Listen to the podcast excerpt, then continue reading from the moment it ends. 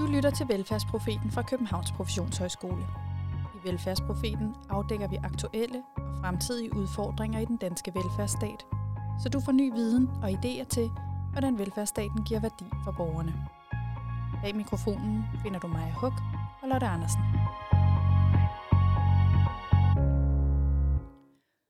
Folketinget har indgået en bred politisk aftale om folkeskolens fremtidige evaluerings- og bedømmelsessystem.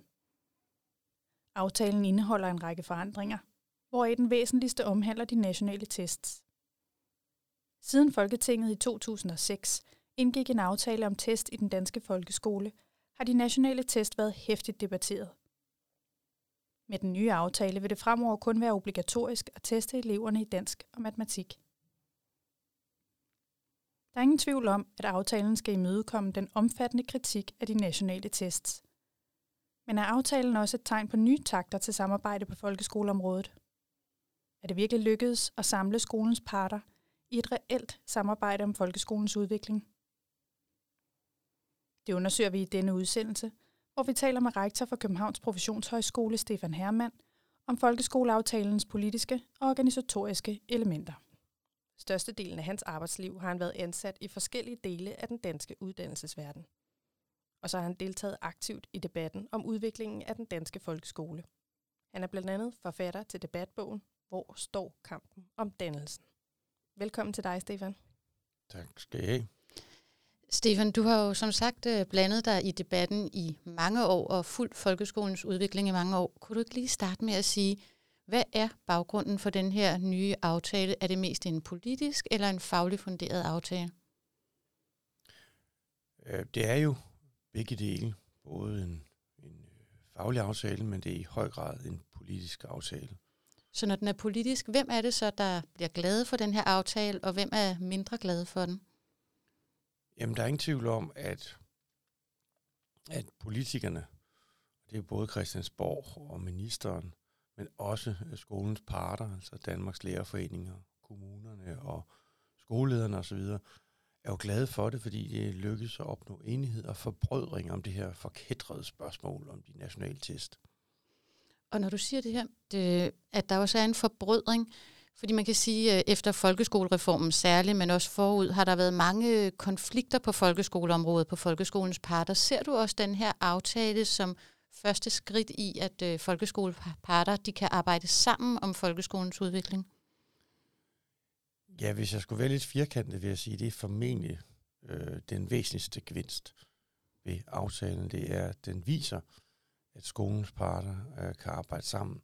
Og den meget store begejstring blandt aftalens parter, både dem i Folketinget og ministeren, men også dem udenfor, bærer vidnesbyrd om netop det, hvor vigtigt det var, og symbolsk afgørende det var at lave noget i enighed, som ovenikøbet var timet på en sådan måde, at lærerforeningens formand kunne tage det med til sin kongres i ugen efter.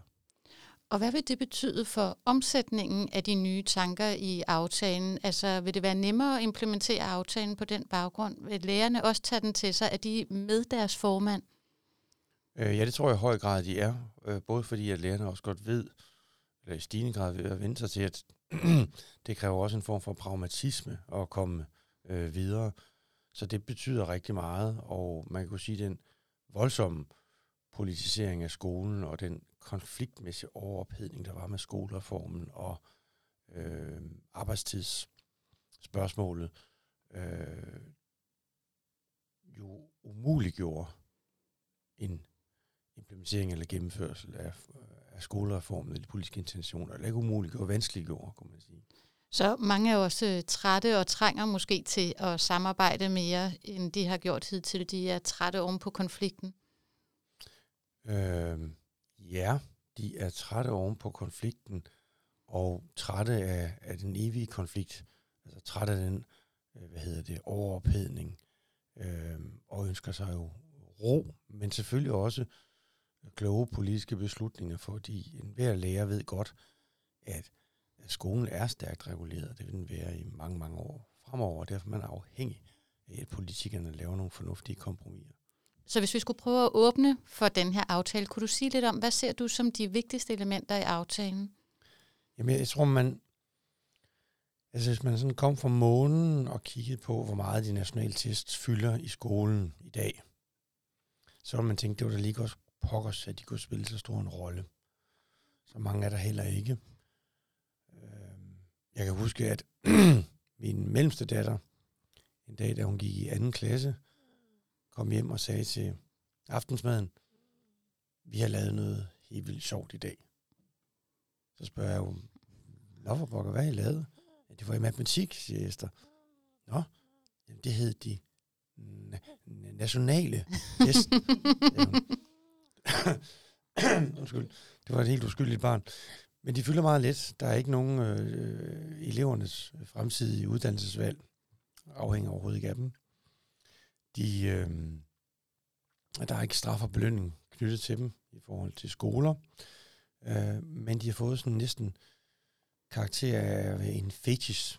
Altså, det vil sige være en symbol på styringsredskaber, på et børnesyn, et skolesyn, som vi ikke kunne lide. Og det siger jeg som en, der faktisk var modstander af de nationale tests.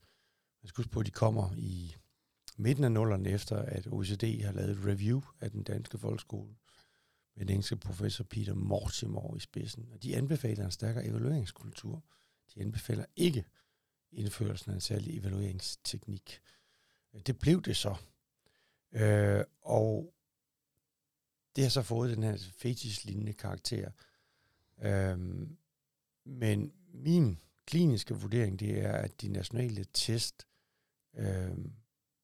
egentlig er kommet til at spille en alt for stor rolle i skolen. Både i den politiske debat, kommunernes håndtering, men måske også i lærerkulturen. Og så, når man tænker, hvad der var afsættet, at man gerne ville have den her evalueringskultur, styrke kvaliteten i folkeskolen, der har jo også været kritik af, særligt på de naturvidenskabelige og matematikområde, at børnene ikke er gode nok.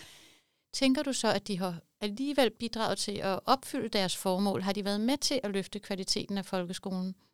Meget, meget svært at svare entydigt på spørgsmål, om de har været med til at løfte kvaliteten. Meget tyder på, at de ikke nødvendigvis har været specielt præcise i forhold til det, de skulle afdække. Dernæst må man jo sige, at den måde, de er blevet omsat på, og formentlig også overimplementeret på, altså, har ikke nødvendigvis være sundt for udviklingen af en stærk evalueringskultur, men en fornuftig og afpasset løbende opfølgning. Enkelte lærer i forhold til eleven, skolen i forhold til forældrene. Og hvor meget der har med testen at gøre, og hvor meget der har at gøre med det politiske hype og konflikt omkring det, og endelig hvor meget der har at gøre med, at lærerne mange steder formentlig har overgjort deres betydning. Og når jeg siger overgjort deres betydning, så tænker jeg på det her med, at man kan jo faktisk godt møde skoler, som siger, at hele 9. klasse er en forberedelse til afgangseksamen. Det er jo intet politisk mandat til at sige. Der er jo intet i aftalerne, der er jo intet i loven, der er jo intet i intentionerne om vores karaktersystem, vores test, som overhovedet siger, at man bør have den opfattelse. Og nu siger du godt nok, at testene, der ikke er noget straf og belønning, men der er jo flere elementer i testningen. Det er både at teste den enkelte elev, og på en måde, så bliver læreren jo også testet, hvis der er flere klasser på samme årgang. Så ser man jo også på, når man kommer op på lærerværelset, hvordan klarede din klasse sig sammenlignet med min. Og det bliver jo også offentliggjort, hvordan klarer skolerne sig, så man som forældre kan vælge den skole, der har den profil eller det niveau, der matcher ens egne præferencer. Så på en eller anden måde, og det har jo også været et element i overhovedet at starte de her test, det er jo også en testning af skolerne. Så på den måde har både måske lærere og skoleledere alligevel oplevet, at det også, at der var en form for straf i, at de her test bliver offentliggjort. Tænker du, det har betydning, også haft betydning for den måde, man har organiseret undervisningen på? Har det haft faglig betydning? Jamen, det tror jeg klart, det har haft.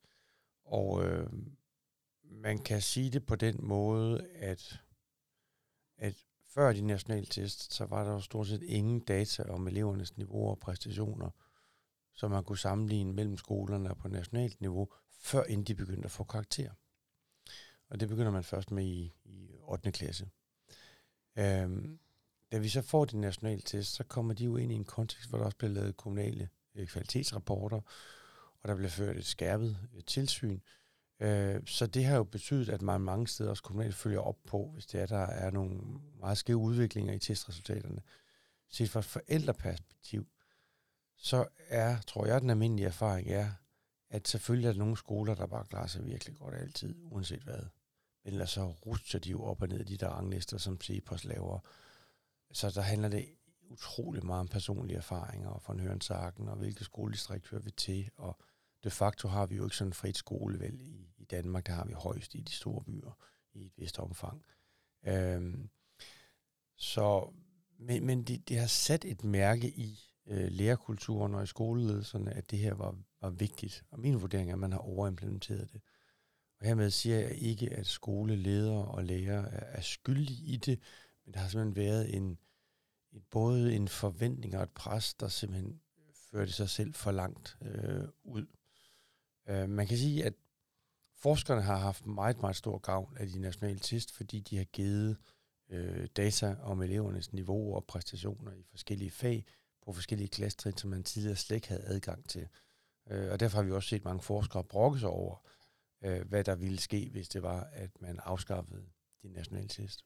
Og her på KP, der er vi jo rigtig glade for den forskning, der bliver bedrevet, som er tæt på praksis og som kan bidrage til at løfte lærerfagligheden.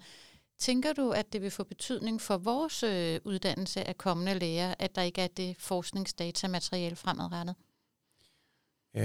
Det er nok for tidligt at gisne om, for nu skal vi jo se, hvordan kommuner og skoler vil gennemføre den nye aftale, som vi har jo også utrolig mange test. Det er jo ikke, man kan sige, det er ikke et frontalt opgør med tankerne bag de nationale test, og det er ikke et opgør med et testsystem, det er en indsnævring af det til færre fag og færre måleområder, og så er der jo en helt lang række andre ting i skolens bedømmelsessystem, som kastes op. Ikke? Nu skal man screene ordblinde meget tidligt, det mener jeg formentlig vil blive en kæmpe gevinst.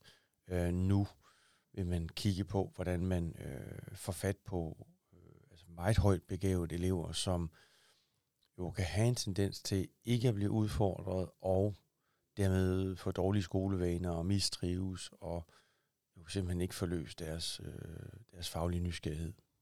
Så du tænker også, at de her screeninger kan bidrage til at øge kvaliteten i undervisningen? Nej, jeg tror, at...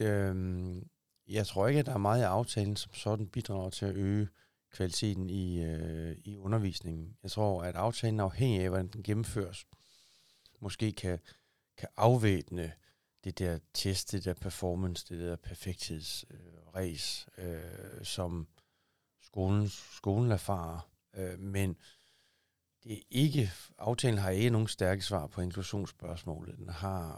Den tager fat om spørgsmålet med de meget højt begavede, som er en problemstilling, men det er nok ikke en problemstilling, som primært skal håndteres ved screeningsværktøjer og forskningen på talentområdet, det område, som handler om highly skilled pupils, støtter ikke specielt den tankegang. The Grand Old Lady i England på det her spørgsmål, John Friedman, sagde til mig i en samtale om det på et tidspunkt, not selection, but provision. Og aftalen er jo fuldstændig fraværende i sine tanker, i sine tiltag, når det handler om at styrke lærernes kompetencer til lige præcis at udfordre de her elever. Og man laver berigede læreplaner, der gør, at man faktisk kan blive i sin klasse, men samtidig blive udfordret. Den slags ting, som talentforskning og talentlitteraturen har påpeget, er der ikke meget af. Det kan så komme, vil jeg håbe på. Så man kan sige, der er en lille fli af det inklusionsproblem her, som omhandler de ordblinde på den ene side, og som omhandler de særligt begavede, som den tager hånd om, men inklusionsproblemet er meget større end det. Og det bliver ikke rummet, den her aftale, og det er jo heller ikke formålet. Nej. Du nævnte tidligere, Stefan, det her med, at du til at starte med ikke var den store fortaler for de nationale test, men sidenhen, så har du jo været mere positiv i forhold til testen. Kunne du sige noget om både, hvad er det, der test kan, og hvad skal der til, for man får den positive effekt af testning? Når jeg egentlig aldrig har været nogen sådan særlig store fortaler for meget hyppig testning, i hvert fald ikke. Jeg har ikke været stor fortaler for, at man tester med henblik på styring. Jeg mener, det er helt uomgængeligt, at en dygtig lærer tager tegn af elevernes udvikling. Så det, der hele tiden har været mit andragende, eller mit anliggende i den her sammenhæng, det har været at påpege, hvad er det, der styrker lærerne som profession? Hvad kan professionalisere deres gerning? Og der er jo rigtig mange virkemidler, og nationalt pålagte test er ikke nødvendigvis en af dem. Men en god lærer tester selvfølgelig. En god lærer tager tegn af elevens progression eller det modsatte. Og i den bedste af alle verdener, der er det lærerprofessionen selv, som til stadighed udvikler testredskaber, testsystemer, testmåder inden for de områder, hvor det er centralt. Og i en løbende sådan kollaborativ, peer-agtig proces. Kollegaskabets logik fagligt udveksler svagheder og styrker på den måde, man gør det på. Ja, for jeg tænker det her med fællesskaber, for før har man jo testet eleverne og tænkt også til eksamen, at det var eleverne, man målte på. Og i dag, der måler man jo også lærerfagligheden. Har jeg formidlet det her godt nok? Og nu ser vi så måske et tredje skridt i det med testning, at det bevæger sig væk fra klasserummet og ind i et større kollegialt fællesskab, som du siger. Men er der ikke også en sårbarhed som lærer ved at tage sine resultater med ind i det kollektive fællesskab? Jo, det er der. Jeg tror, man skal skille ting ad her, ikke? Altså, på den ene side set, så fik du et test-setup, et testsystem, stærkt digitaliseret, som var udviklet uden for skolen. Sådan erfarede skolen det. Der var et styringsmoment, nu ville politikerne have styr på fagligheden osv. Det, jeg siger, det er, at det bedste er egentlig, hvis det er professionen selv, der udvikler systemer. Sådan så det er hverken bare den enkelte lærer, der vælger, hvad der lige er på markedet, men det er lærerne, der i en eller anden form for fællesskab udvikler testsystemer. Så er der, hvad omhandler testen. Og tester handler om elevernes progression, og det modsatte vil jo altid handle om også den enkelte elev. Og der kan man sige, der foregår en mild afindividualisering af de nationale test nu, fordi de nationale test, som vi har kendt, de var det, der hedder adaptive. Det vil sige, at når eleven svarede på et spørgsmål, så fik eleven et sværere spørgsmål. Svarede eleven fejl, så gik man en anden retning. Og der laver man det om nu, sådan så alle elever får den samme opgave. Det vil sige, at de bliver egentlig, meget mere lige som elever i det. Det bliver en meget mere lineær fremgangsmåde. Så er der spørgsmål om, hvad omhandler de nationale test? Altså, og der kan man sige, der bliver det færre fag, det er stadigvæk fag, det er færre fag, og det er ikke så abstrakte, komplekse sammenhæng i fagene, det er mere fokuseret på færdighederne i fagene. Og dermed vil testene formentlig også blive nemmere at forstå indholdsmæssigt af forældre og af eleverne, fordi de ikke skal måle på så abstrakte mål. Sådan forstår jeg i hvert fald aftalen. Og noget af det, man er meget optaget af i det danske uddannelsessystem, det er, at vi jo i den danske velfærdsstat har en relativ økonomisk lighed, men vi inden for uddannelsessystemet stadig er præget i høj grad af social arv. Tænker du, at det her med, at vi ser mere på færdigheder end på mere komplekse kompetencer, måske også kan være med til at udligne de, hvad skal man sige, sociokulturelle forskelle, børnene kommer ind i skolesystemet med? Det er jo et virkelig godt spørgsmål. Den del af skolens virkemåde, som måske kan privilegere børn fra ressourcestærke hjem, børn fra hjem med samtalekøkkener og bogreoler og stor fortrolighed med abstrakt uddannelseslingo, der udgør det her en lille del. Altså selv sådan et uddannelsesfreak som mig, der går op i sådan nogle ting, kan faktisk blive lidt overrasket over, hvor abstrakte, hvor meget akademiske mål, der sættes i fagene i folkeskolen. Jeg kan nogle gange, hvis jeg læser målene for dansk i 8. klasse, så får jeg snarere mindelser om den litteraturteori, jeg læste på universitetet, end mindelser om min egen undervisning i dansk på Dalgårdskolen i Skive i starten af 80'erne. Det her ændrer i sig selv ikke voldsomt meget på det, men det her led i en diskurs, hvor man i hvert fald prøver at forenkle fagene, og derfor kommer til formentlig, tror jeg, at gå væk fra sådan nogle meget mættede, hyperkomplekse kompetencebeskrivelser, som ofte kan blive meget tomme, til lidt mere kontante færdighedsbeskrivelser. Ikke tilbage til kongerækken, nu skal du kunne den, og de tyske floder og alt det der, og grammatiske ramser, men dog alligevel en forenkling, som gør det nemmere at forstå for eleverne, og faktisk også deres forældre, hvad er det, børnene egentlig lærer i skolen. Det lyder ret langt hen ad vejen super positivt. Du talte før om, at der måske kan være tab af data. Er der andre ting, du tænker, der går tabt med den her ændring? Det er jeg faktisk lidt i tvivl om, men man kan spørges, altså den nye politiske aftale er jo ikke afviklingen af sådan et Stalin-orgel af tester har underkudet danske børn og forældre og gjort os til lydige soldater i en amoralsk konkurrencestat. Aftalen laver jo... Jeg tror ikke, det bliver erfaret som væsentligt hver test, for nu at være helt ærlig, i den danske folkeskole. Aftalens store gevinst er, at de har kunne være enige om det, og at man også har åbnet spørgsmålet og sagt, nu skal vi udvikle det hen over nogle år. Så det er faktisk ret meget i tvivl om. Men hvad så i forhold til implementeringsdelen? Fordi det lyder som om, at i virkeligheden den gamle aftale, en ting var selve aftalen, men den anden ting var den her overimplementering, som du kalder det. Er der nogle faldgrupper forbundet med det, du ser her, eller det, der peger ind i fremtiden her i forhold til implementeringsdelen? Ja, det er der. Og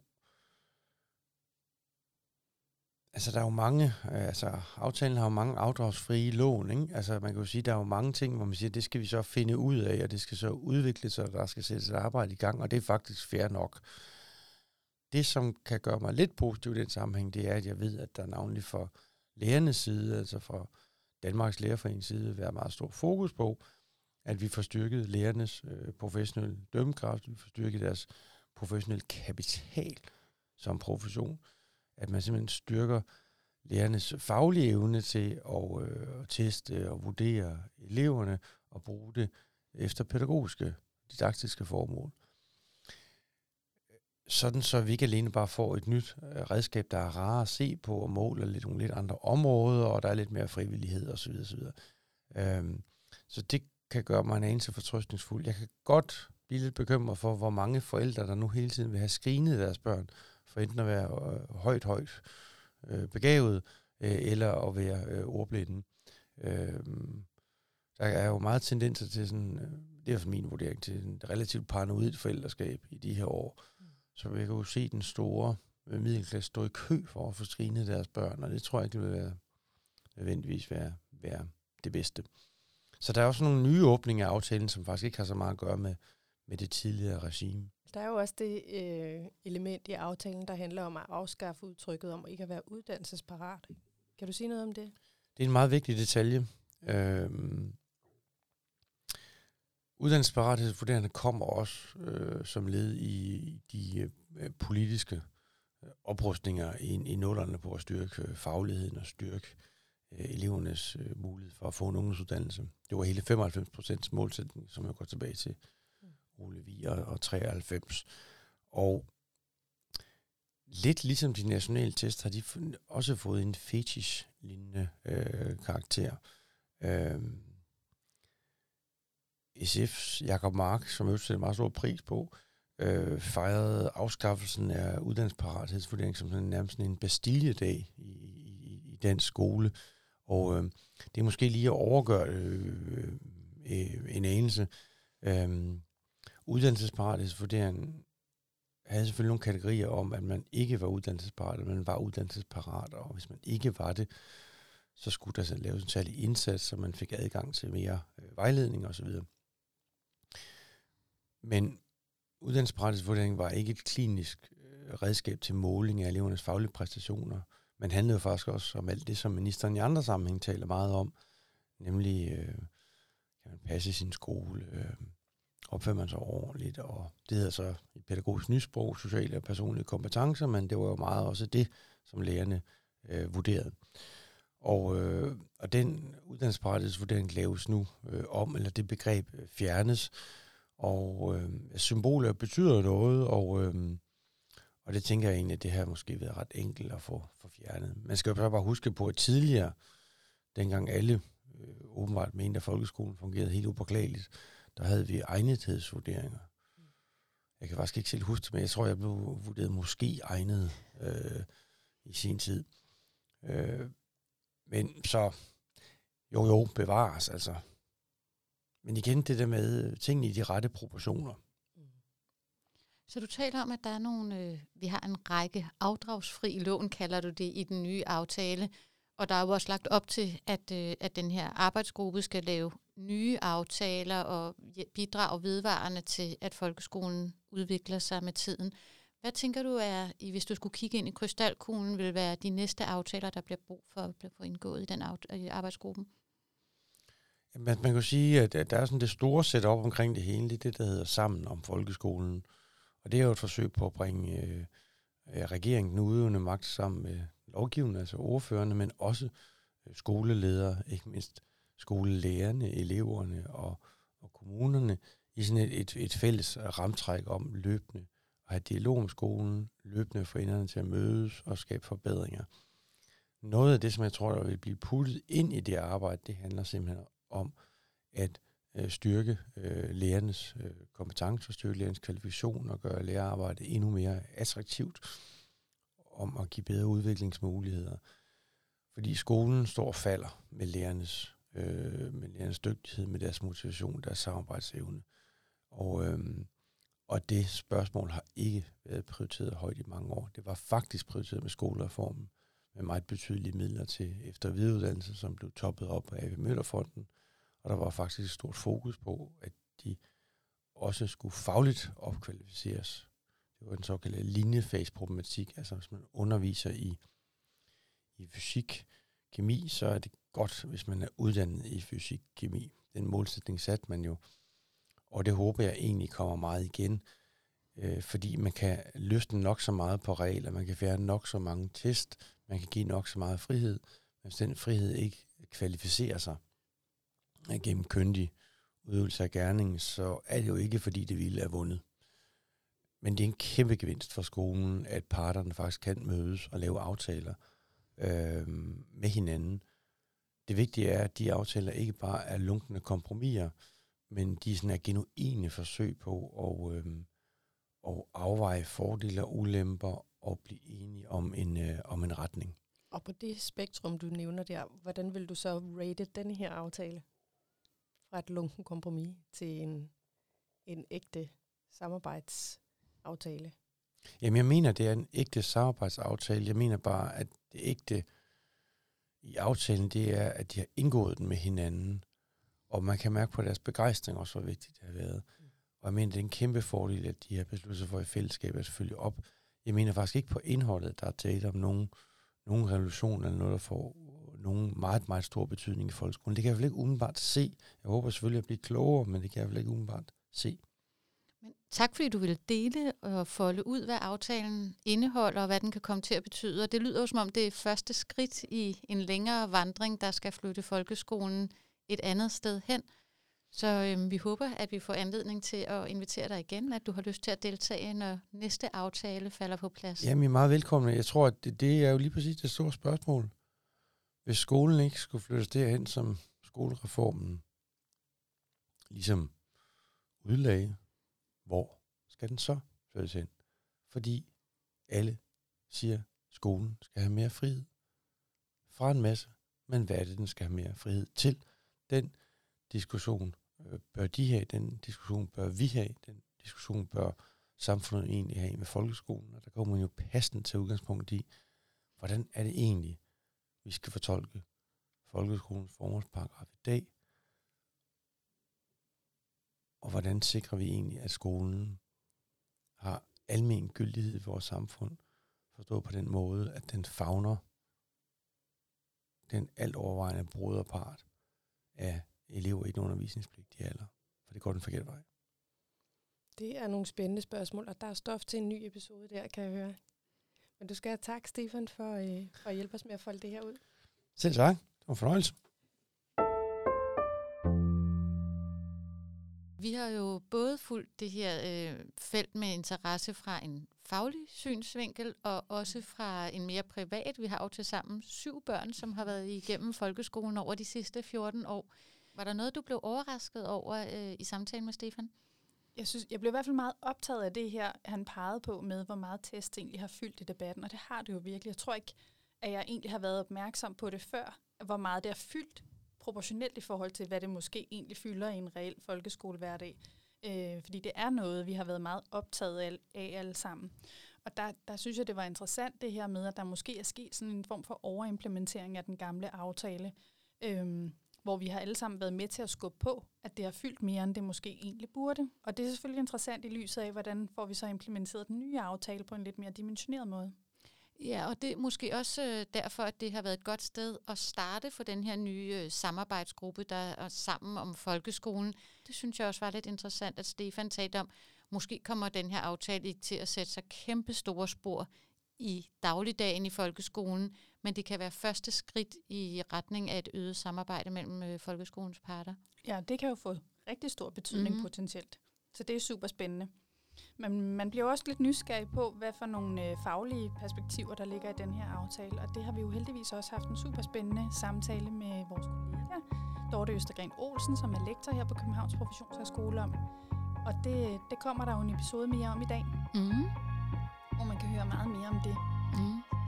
Så hvis du vil høre den og nogle af vores andre podcasts, som også handler om folkeskolen, så kan du finde os på din normale podcastplatform. Og hvis du abonnerer, får du automatisk besked, når der kommer nye afsnit.